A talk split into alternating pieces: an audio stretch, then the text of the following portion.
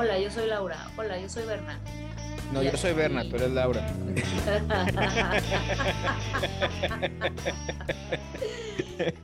Este mismo acuerdo social nos da muchas pautas a seguir dentro de taller.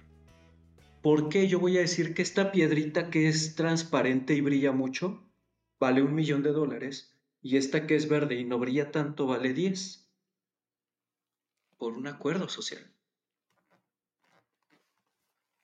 Creo que ahí como diseñadores tenemos un papel muy importante en el decir, yo sé que un diamante es muy caro, pero yo puedo hacer cosas, por ejemplo, con un ametrino, puedo hacer un contraste, puedo hacer una obra de arte que si yo cambio esta piedra por un diamante, no va a funcionar. Entonces, ¿qué va a valer más? Entonces, ¿dónde está el arte? ¿Dónde está la expresión, la libertad de ser? Y ya metiéndonos en arte, podría ser tan interesante como poder comparar un Kandinsky con un Monet. Yo estoy viendo en Monet estos colores, esta intención de decir, ve cómo se ve de hermoso el ocaso en esta específica hora del día, en este específico día del año, y te voy a hacer sentir el calor de mis trazos. Y luego ves rayas puestas de maneras extrañas en Kandinsky y decir, claro, esto es arte también. ¿Por qué no podemos hacer esto en joyería? Bueno, yo, yo ahí con Kandinsky y Monet difiero, que, que, que, podamos ponerlos ni siquiera en el mismo enunciado, ¿verdad? Pero yo soy purista. es que es una padre, es la crítica la que nos hace crecer.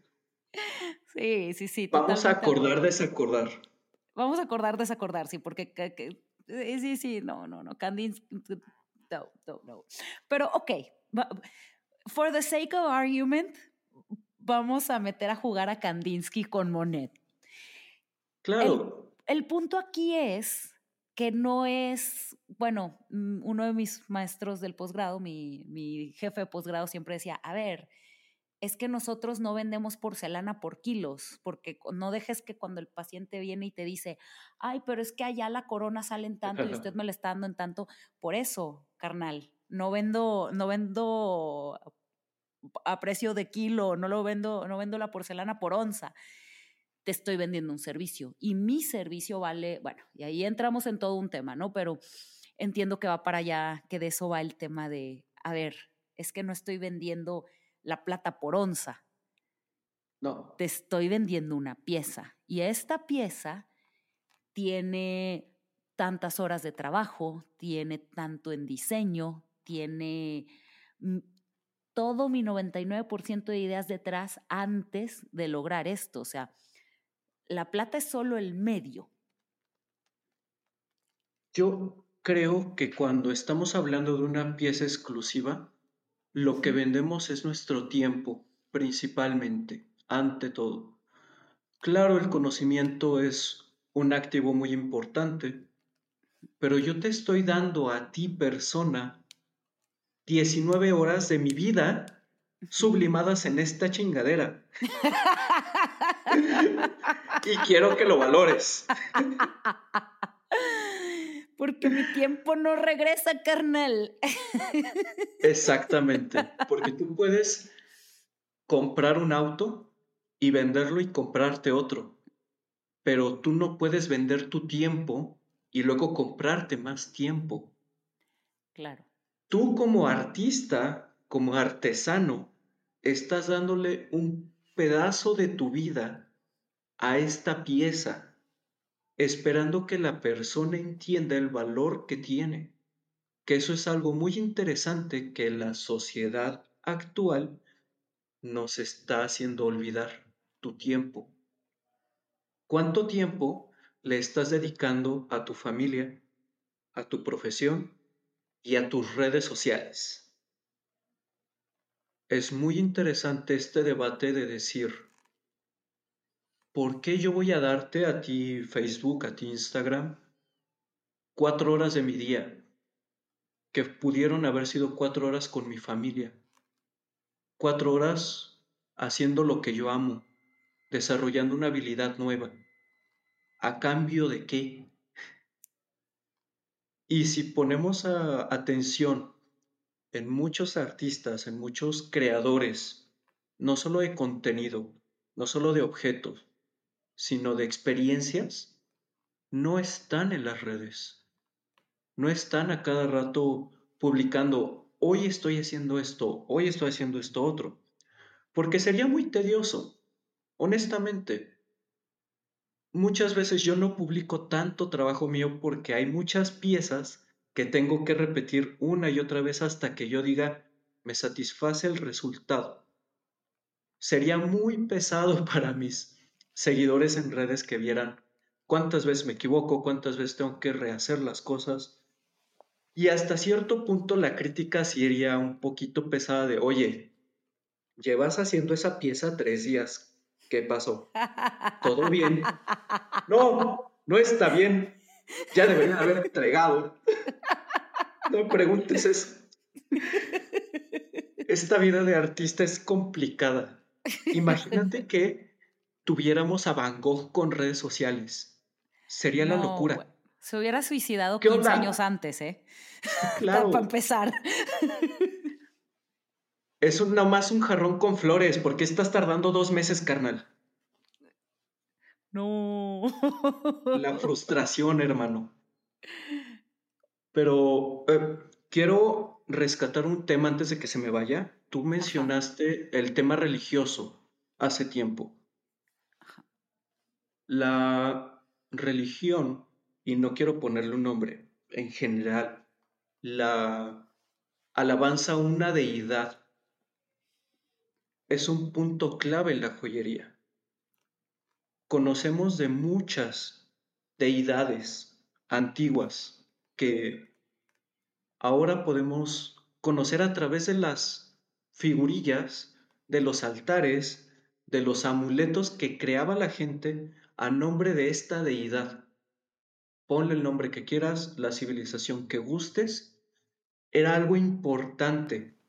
El sacerdote, el chamán, eran una pieza fundamental para el desarrollo de las civilizaciones, a veces al mismo nivel que el rey, a veces un poco más. Muchas de las civilizaciones antiguas eran teístas, muy pocas eran no teístas, y de las que más conocemos ahora son de las teístas. A mí me encanta, me fascina estudiar de historia de civilizaciones, eh, uno de mis temas favoritos de estudio personal es la filología, que es, para los que no están familiarizados con el término, el estudio de la civilización a través de sus escritos, de filos y logos. Ok. Entonces, ah, civilizaciones como la romana, la griega, la fenicia, nos han dejado muchos escritos en el que el tema central son los dioses. ¿Qué es lo que tienen los dioses para nuestro futuro? ¿Qué nos depara?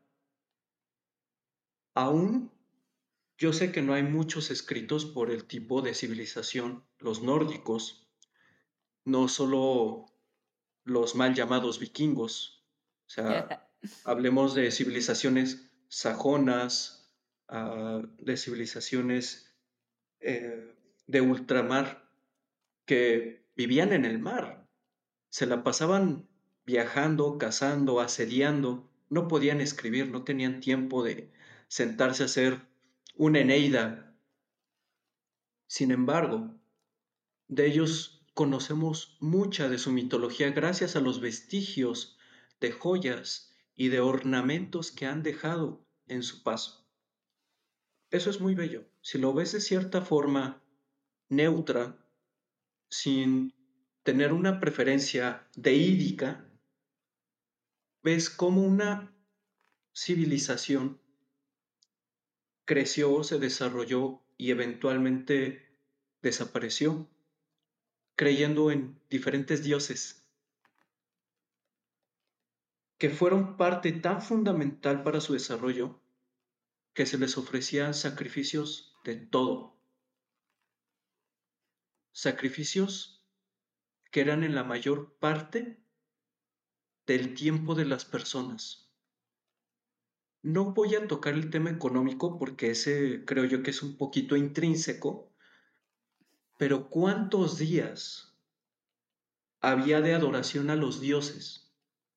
Dentro de sus calendarios, ¿cuántas fiestas, cuántos momentos se les dedicaba a los dioses? Muchos, muchos.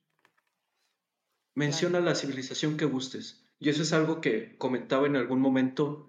Qué triste saber que en la Edad Media tenían más vacaciones que ahora nosotros. Claro, y las fiestas patronales duraban semanas. Semanas. Porque aún en el medievo consideraban que un trabajador debía descansar, si no, no iba a rendir óptimamente. Qué divertido, qué, qué hermoso. Una de las culturas que a mí me gusta más estudiar es la maya, por todo el complejo desarrollo que hicieron en tantas áreas. Desde la agricultura, la escritura, las matemáticas, los cálculos de ingeniería para poder llevar agua potable a todas sus ciudades pero uno no menos importante, exacto, la astronomía, pero también la ideología. Porque vamos a creer en lo que creemos.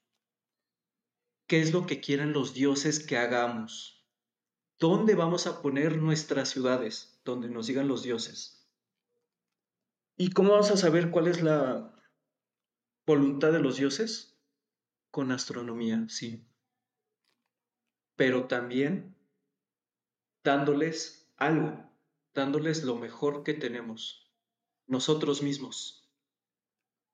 Vamos a inmolarnos nosotros para ganar el favor de los dioses. Fíjate, por cierto, la cultura maya, paréntesis, hay un crossover muy interesante de la odontología con la joyería, justo en la cultura maya. Claro, por supuesto que para allá vamos. Continúa, continúa, no te interrumpo entonces. Eh, los materiales que trabajaban en estas culturas sudamericanas eran bellos, por lo que decían los materiales, no tanto el valor, sino el qué quiero decir, cómo voy a ganarme una individualidad como guerrero, como em-, emperador, como sacerdote. Todas estas expansiones bucales que tenían, los dientes que se quitaban para ponérselos de, diferentes materiales no eran ostentar, no era un lujo, era algo más profundo, era una conexión de ellos con sus dioses. Imagínate que ahorita tú te quitaras una muela sin anestesia para ponerte una de jade para San Benito. Eso, eso eso es devoción, carnal. Eso es devoción, exactamente, claro. O sea, lo demás son nimiedades. Yo creo en esto y ve. No, bueno, pero ya sabemos que el jade no se integra, carnal. Y ve lo que les importaba. Esas hectáreas de chorizo que les importaba, porque era algo personal era algo para sus dioses. O sea, esta onda trascendía en el tiempo, en las civilizaciones, al grado que aquí estamos unos 1800 años después, platicando, comentando cómo es que lo hacían y que era por devoción, no era impuesto. Yo quiero hacerlo porque yo quiero agradar a mis dioses. ¡Wow! ¿Y por qué lo sabemos? por los restos, por los restos de las joyas. Por eso la paleontología, la antropología es tan importante para nosotros. ¿De dónde venimos? ¿Qué éramos? ¿Qué creíamos? Y compararnos, claro que sí. ¿Qué pasa si nos quitan ahorita muchas de las herramientas que tenemos como sociedad para comunicarnos? Nos podemos hundir y nos mezclamos Creo que uno de los errores de la modernidad es la deshumanización, el querer formar parte de un conjunto. ¿Para qué? ¿Con el fin de qué? ¿Dónde queda mi personalidad? ¿Dónde quedan todos estos statements que antes teníamos? ¿Por qué yo quiero tener la joya que traen todos? que trae este artista, que trae este, esta figura pública, cuando yo me puedo hacer una para mí, algo que represente lo que yo soy, lo que yo creo. Aún si no se va a quedar en mi cuerpo porque pues el jade no, no es compatible, pero me vale. ¿Sabes qué? No me importa. Me voy a incrustar jade en un diente, ¿por qué no? Porque puedo. Porque puedo. Esos son enunciados, esos, esos son statements y no bromas. Oye, antes de que nos, antes de que sigamos profundizando, justo ahorita quiero rescatar el tema del principio y hablando de eh, que hablábamos de la vocación, ¿no? Y cómo fue que llegaste a la joyería. ¿Qué, ¿Qué me puedes decir de tu vocación multifacética en esto de crear cosas y de crear arte pero a la vez eh, esta, eh, eh, esta Ser un miembro funcional para la sociedad. No, no, no, no, no, no, no, no, de ninguna manera sugeriría semejante cosa, no. De, el, de tu afición por la historia, la paleontología, la arqueología y todas estas cosas. En algún momento, pues claramente hay crossover, ¿no? Pero... Claro ¿Por, qué, por, qué dice, ¿Por qué estudiaste una cosa y no? O sea, porque, digo, todos tenemos esto de la multi. Eh, las, la personalidad multifacética. Creo que todos somos un poquito de muchas cosas, pero no sé, ¿por qué, ¿por qué hacer una cosa y no otra? ¿Por qué no estudiar historia? Porque, porque Muy bien, muy interesante tu pregunta, bastante clara, ah, porque después de hablar con muchos amigos profesionistas, historiadores y arqueólogos, me dijeron que claramente de eso no se vivía bien y me gusta vivir bien. La verdad es que me, tengo gustos caros y el estudio per se no me iba a permitir ese, ese nivel de vida que yo sí quería tener, la verdad. pero también descubrí que todas estas investigaciones, todo este estudio histórico, no solo de civilizaciones, ah, de mitología, que también me encanta estudiar de mitologías variopintas, sea, ninguna le digo que no, se puede hacer a modo personal, pero llegó un punto en el que también yo me puse a pensar, ¿y por qué no mezclarlo? ¿Qué es lo que yo voy a decir? ¿Cuál va a ser mi, mi punto de partida? ¿Dónde va a estar mi eje de trabajo? Si yo no tengo, vaya, otros tipos de gustos, sino estos. Entonces de ahí viene, de ahí viene. Uh, le soy muy sincero a mis amigos, yo en la prepa, en la carrera era muy nerd, yo era muy ñoño y estoy orgulloso de serlo y de haberlo sido, las veces que me podía ir de pinta, de saltarme clases, me iba a los museos. Yo me iba a exposiciones de arte, porque aparte pues vivía en Ciudad de México, tenías mil museos para visitar, cinco mil exposiciones al momento, itinerantes, permanentes. Y era muy divertido, era algo que me hacía muy feliz pasearme, andar de vago por la ciudad, visitar los diferentes lugares históricos y aprender un poquito. Creo que va de la mano que tampoco me guste la tele. No tengo tele en casa, eso es algo que me hace muy feliz. Ah, porque no me gusta perder mi tiempo.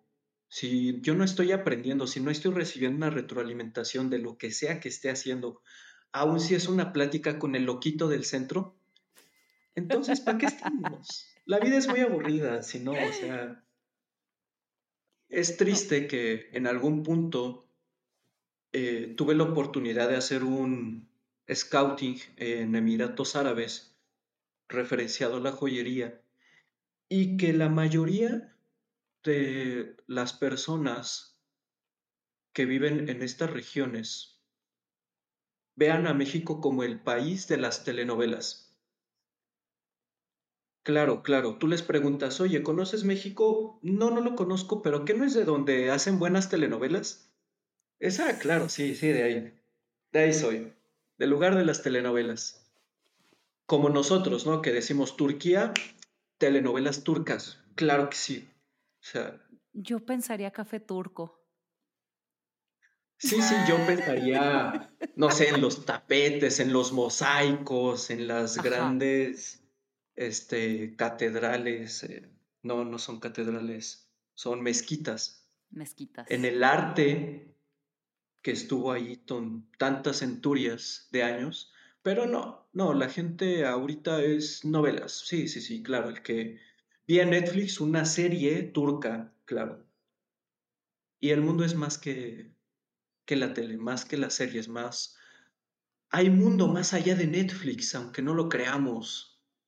Y hubo mucha gente que pasó y dejó algo, quiso decir algo. Y ahora podemos acceder a ese conocimiento a través de sus libros a través de las pinturas, de las estatuillas, de las obras de arte que quedaron detrás de... Y ahí fue donde yo dije, yo quiero eso. Si algún día yo no estoy, quiero que se quede mi arte detrás. ¿Sabes?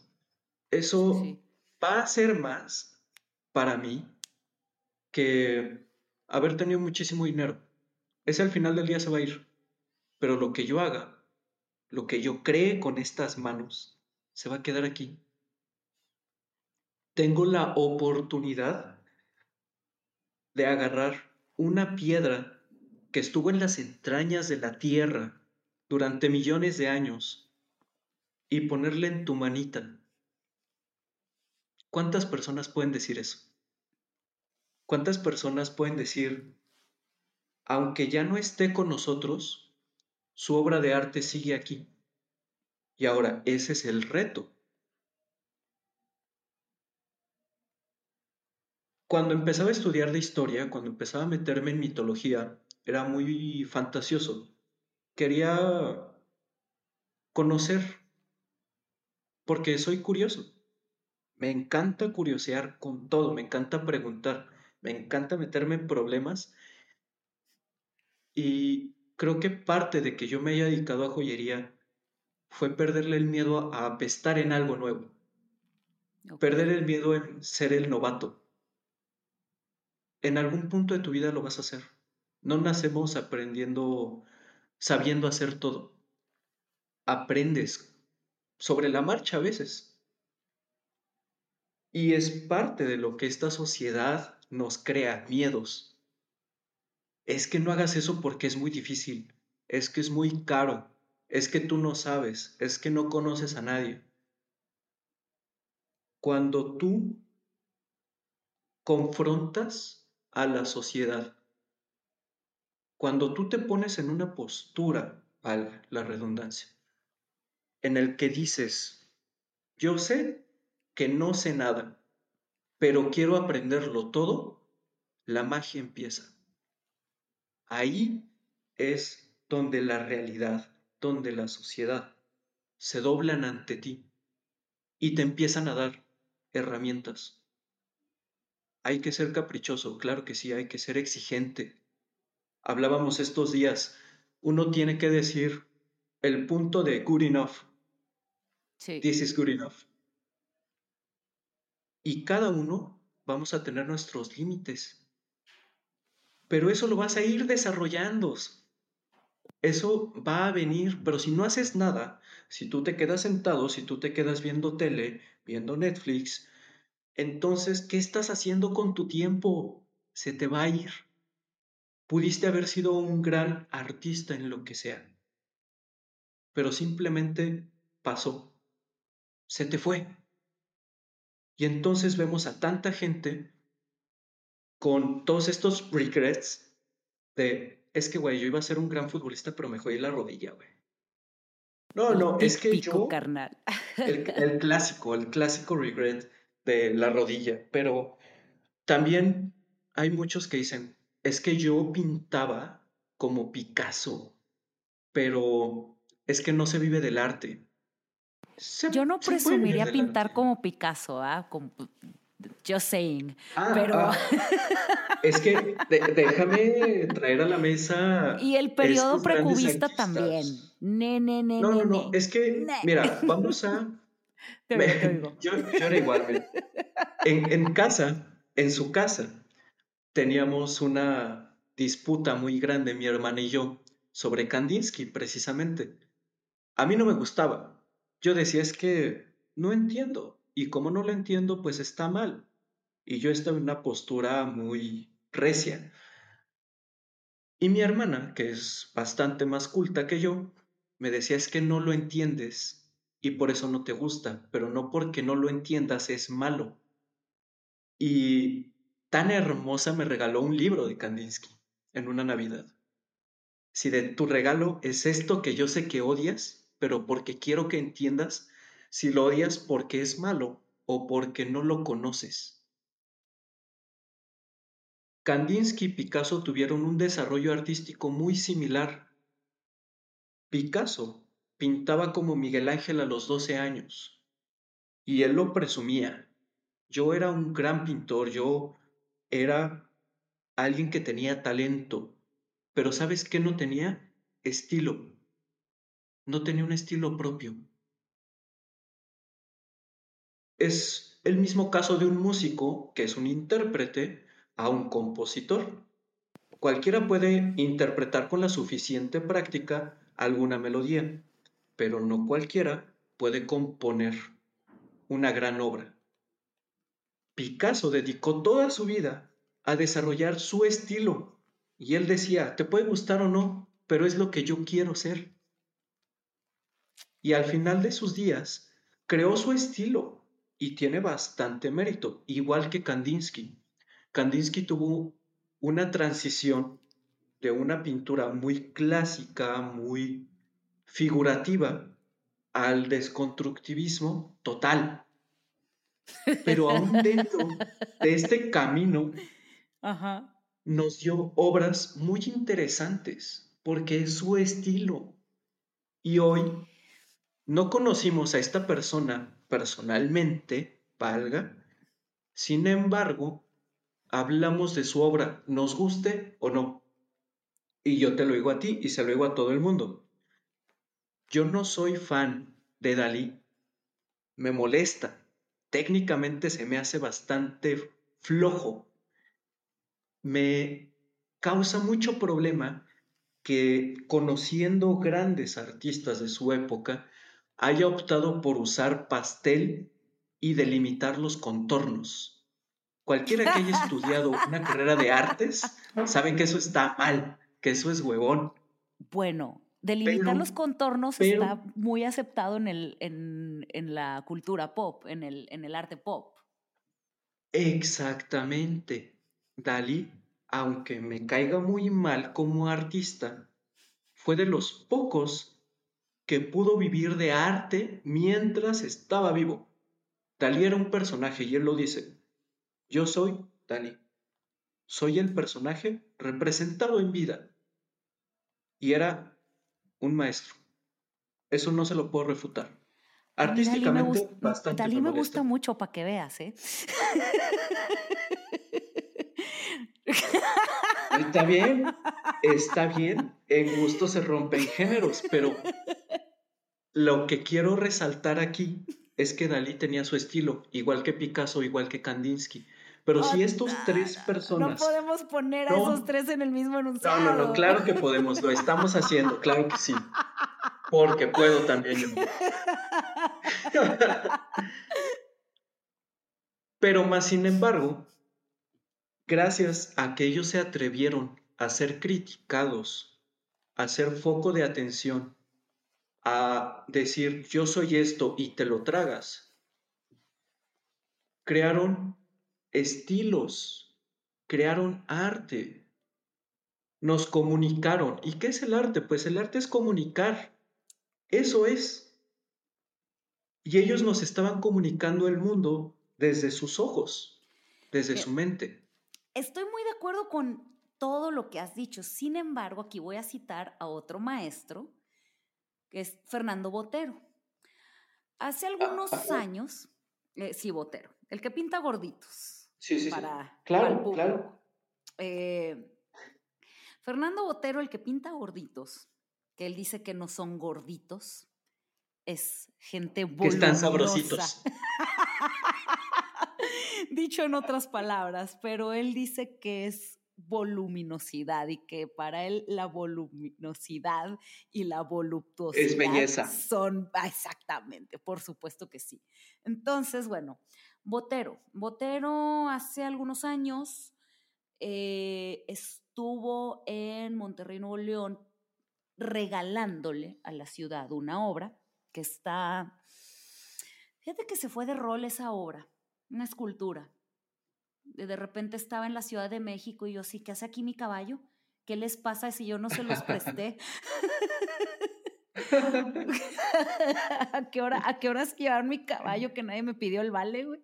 Bueno, hizo, regaló a la ciudad de Monterrey una escultura de un caballo. También eso le dieron el honoris causa a Botero por, ¿sabes? Este, por eh, e, el doctorado honoris causa por parte de la Universidad Autónoma de Nuevo León. Fue algo muy bonito, eh, hermoso, hermoso. Bueno, el, el maestro Botero en una entrevista le preguntaban qué pensaba acerca de pues, ciertas corrientes de arte, que le preguntaban acerca de ciertas obras, acerca de... Y él decía lo mismo, bueno, pues es que yo creo que hay que, hay que estudiar, hay que Llegó un momento en el que de plano dijo, a ver, este es un problema que únicamente le ocurre a la pintura. Esto no pasa en la música. Cuando, y, y específico, eh, espérame, espérame, espérame. Bueno, ahorita sí, ¿verdad? Te hablo, esto fue hace 20 años. sí, bueno. Sí, bueno, este, ahí te va.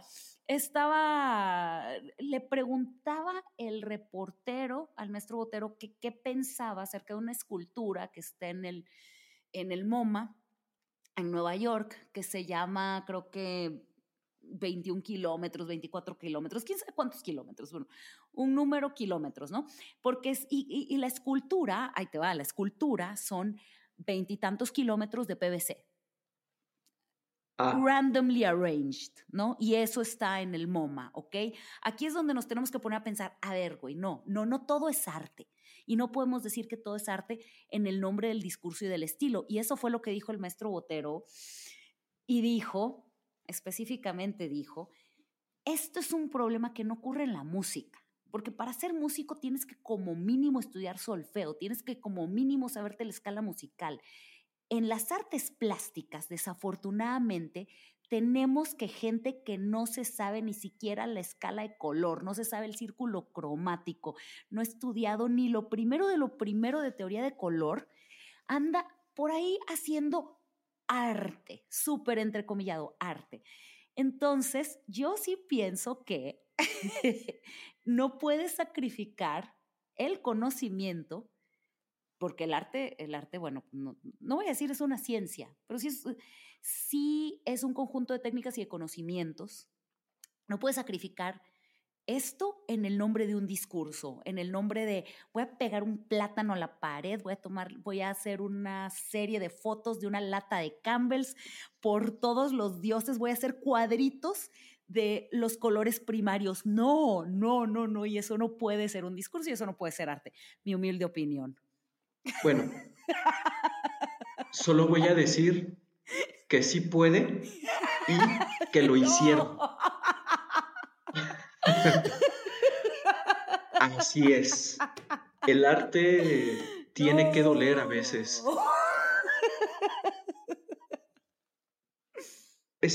y creo que sí es muy igual que la música porque vas a tener públicos. Mm, tú que eres una persona muy culta y conocedora, por supuesto que vas a criticar una escultura que no tenga una, un discurso aplicado al objeto que sea que estemos observando. Pero tenemos muchísimas esculturas, muchísimos monumentos que prescinden de un discurso que solo se ven bellas y que la gente aclama como arte. Uno de estos ejemplos, no quiero menospreciar el trabajo, pero sí quiero hacer una observación crítica al Paseo de las Vacas en Reforma. Es una serie de esculturas que el molde es el mismo, es una vaca, y cada artista va interviniendo a esta vaca de diferentes maneras. Esto en la Ciudad de México, claro. Sí, sí. Hay algunos objetos que son muy interesantes, que se ve la destreza del artista en la intervención, no solo en la cromática de la paleta que ocupan, sino a veces también en la modificación de la escultura misma para dar un discurso muy específico. En su momento estuvo, por ejemplo, esta vaquita con alas haciendo alusión a la, al ángel de la independencia. Oh, cosita. Ah, pero al lado podíamos ver una vaca que solo le habían aventado pintura, porque sí, y era un statement del artista diciendo alto a la violencia. Ambas estaban expuestas ahí, una al lado de la otra. Y no porque una tuviera un conocimiento técnico del proceso de fabricación más uh, amaestrado, por así decirlo, más desarrollado, era mejor que la vaquita que solo le habían aventado pintura. Ambas estaban diciéndote algo. Ambas te hacían pensar en algo diferente. Y es entonces cuando te das cuenta que el arte es para todos. Cada quien lo va a interpretar de una manera muy diferente en base al horizonte cognitivo que tengamos. Si tú vas caminando por la calle y ves un cuadro renacentista, probablemente lo identifiques y digas, claro, es que esto es un Rembrandt, porque ahorita tenemos una exposición muy bella en la ciudad de Rembrandt, y lo puedes identificar por los trazos, por la cromática, por el contraste, los altos contrastes de Rembrandt, que le daban una intensidad, un poder, pues único, y ves a otra persona que a lo mejor no está familiarizado y solo ve un retrato muy bonito de una persona de los 1600. Y ya. El arte es una vía doble entre el artista y el espectador. Lo que yo voy a interpretar de esta pieza me va a decir algo que yo voy a interpretar por lo que yo sé o por lo que yo conozco. Entonces, tiende por fuerza a ser subjetivo, a ser interpretativo, por fuerza. Es complicado. Lo sé, lo sé. Es cala, porque a nosotros nos gusta meternos en problemas, porque nos gusta tener la razón. y porque hemos estudiado las corrientes de arte. Entonces sabemos que ese Rembrandt no es original.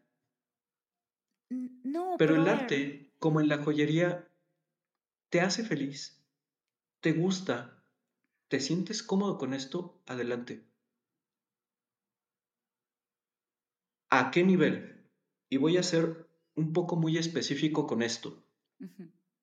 Esta casa francesa de joyería, Cartier, creó un, eh, un brazalete en forma de un clavo Así, tan llano y simple como es esto. Un clavo enredado en tu muñeca. Y te lo voy a vender en 20 mil dólares, porque está hecho en oro y porque lo hice yo. Y claro, si tú gustas, le puedo poner diamantes a la cabeza del clavito. Si eso lo hubiera diseñado yo, me hubieran dado tres pesos y me hubieran criticado por una flojera de creativa. La diferencia es que lo diseñó Cartier. Entonces, ¿pesa el nombre? Si tú, hubiera, si tú te pones a pintar gente gordita, como Botero, probablemente te van a decir que eres una gordofóbica, ¿sabes? te van a decir, es que tú tienes un problema con la gente con sobrepeso. No, no, no. Todo bien en casa. En este caso yo sería gordofílica porque los estoy pintando. Entonces, soy fan. Sí, sí, pero, pero entonces, ¿qué, ¿qué estás pintando? ¿Es una crítica? ¿Es algo que te gusta? Cada quien lo va a interpretar de diferentes maneras. Es una oda a la voluptuosidad, como dijo el maestro. ah, pero mira, aquí, aquí nada más quiero hacer, una observación muy rápida. No, a mí, para mí no es tan importante el discurso como lo es la técnica. Es la primera. Por eso me gusta el hiperrealismo, porque me gusta lo que la gente puede hacer con una técnica muy pulida y muy cuidada y con mucha habilidad en el área que sea en escultura, en pintura, en cualquiera de las artes plásticas. Es la primera. El discurso pasa a segundo término en mis parámetros de estética. Y dos, no cala porque no, claro que no todo puede ser bello. Hay parámetros de belleza, están estudiados, existen, son numéricos. Ah, según el consciente colectivo. Porque si tú tomas como referencia preguntarle a muchas personas y todos están de acuerdo en una cosa, la verdad es que todos estamos de acuerdo en que Kandinsky es feo, Todos estamos de acuerdo, pero nadie lo quiere admitir por hipsters. He dicho.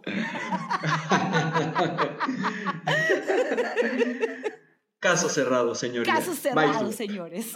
es correcto. Súper bien. No, fíjate, personalmente Claro, ya te dije, yo no soy fan de Dalí. Me desagrada bastante, me causa problemas su técnica barata y sin chiste. Sin embargo, soy muy fan de Goya, Francisco de Goya. Creo que es uno de los mejores pintores que nos ha dado España al mundo. No solo por una técnica pulida y maestra, como lo es Goya, pero también por el discurso que tenía con muchos no solo de sus obras eh, pintóricas, vaya en lienzo, pero más por sus frescos, que la gente conoce muy poco los frescos de Goya. Conocemos de Goya a Saturno devorando a su hijo, a la serie de los gigantes, que también es de Goya, que es preciosa, es un orgasmo visual contemplar un cuadro de Goya y ya, y eso es Goya. Pero también tenemos Brujas en Sabat, que es precioso. O sea, Goya aprendió a pintar en un monasterio. Él era restaurador de arte sacro. Y ese mismo vato empieza a dibujarte este, brujas en em, Sabat. Brujas, eh, representaciones de Satanás. Entonces, wow, qué rebelde. Y en los 1800 en España, esto es hardcore, o sea... Claro. ¿Ves los frescos? ¿Ves la, la crítica que tiene Goya en sus frescos? Por ejemplo, en El sueño de... Espérame, espérame, es este...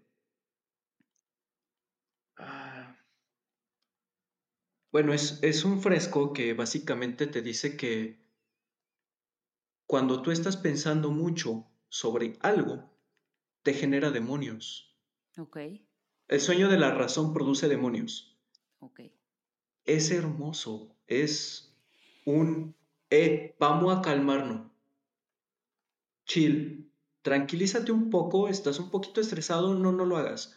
Piensa que tal vez estés sobrepensando cualquier situación, pero también tiene otro fresco súper interesante que dice que cuando el burro tocó la flauta, hasta los monos aplauden, haciendo una alusión a la música barata de su época, que cuando el consciente colectivo dice que esto es bueno, pues nos gusta a todos, cuando no es siempre cierto.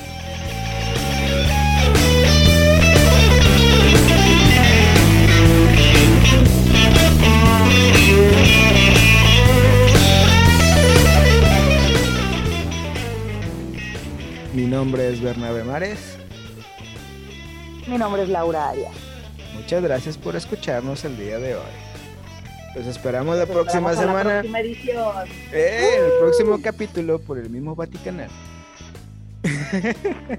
en donde quiera que ustedes escuchen su podcast. Espero que esté disponible en donde escuchen su podcast. No olviden suscribirse para que nos tengan de manera automática. Danos un like para que te lleguen todas las notificaciones. Y si te gustó, compártelo con tus amigos. Y déjanos un review porque nos ayuda de alguna manera. No estamos seguros de cómo, pero sabemos que nos ayuda de alguna manera. Al menos a los apapachos al ego. Gracias. también se aceptan, también se aceptan críticas constructivas. Y de las no constructivas también. Que hablen bien o que hablen mal. Eso lo lees tú. Yo leo las otras.